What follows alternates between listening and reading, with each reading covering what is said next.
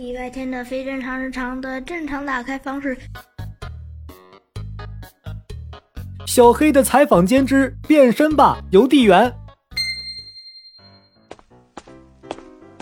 站住！你是哪个班的？叫什么名字？为什么逃课？礼拜天的数学老师。呃，我是小黑采访间的主持人小黑，因为燕子寄信事件，想要了解不走寻常路的邮递员。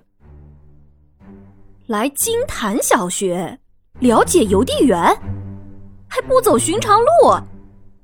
嘿，那你可找对人了。嗯，哎，这是数学老师应该知道的知识吗？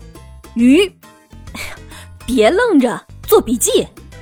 古代人啊，把写在绢帛上的信塞进鱼的肚子里，交给收件人，这叫鱼传尺素。哇，鱼送的信。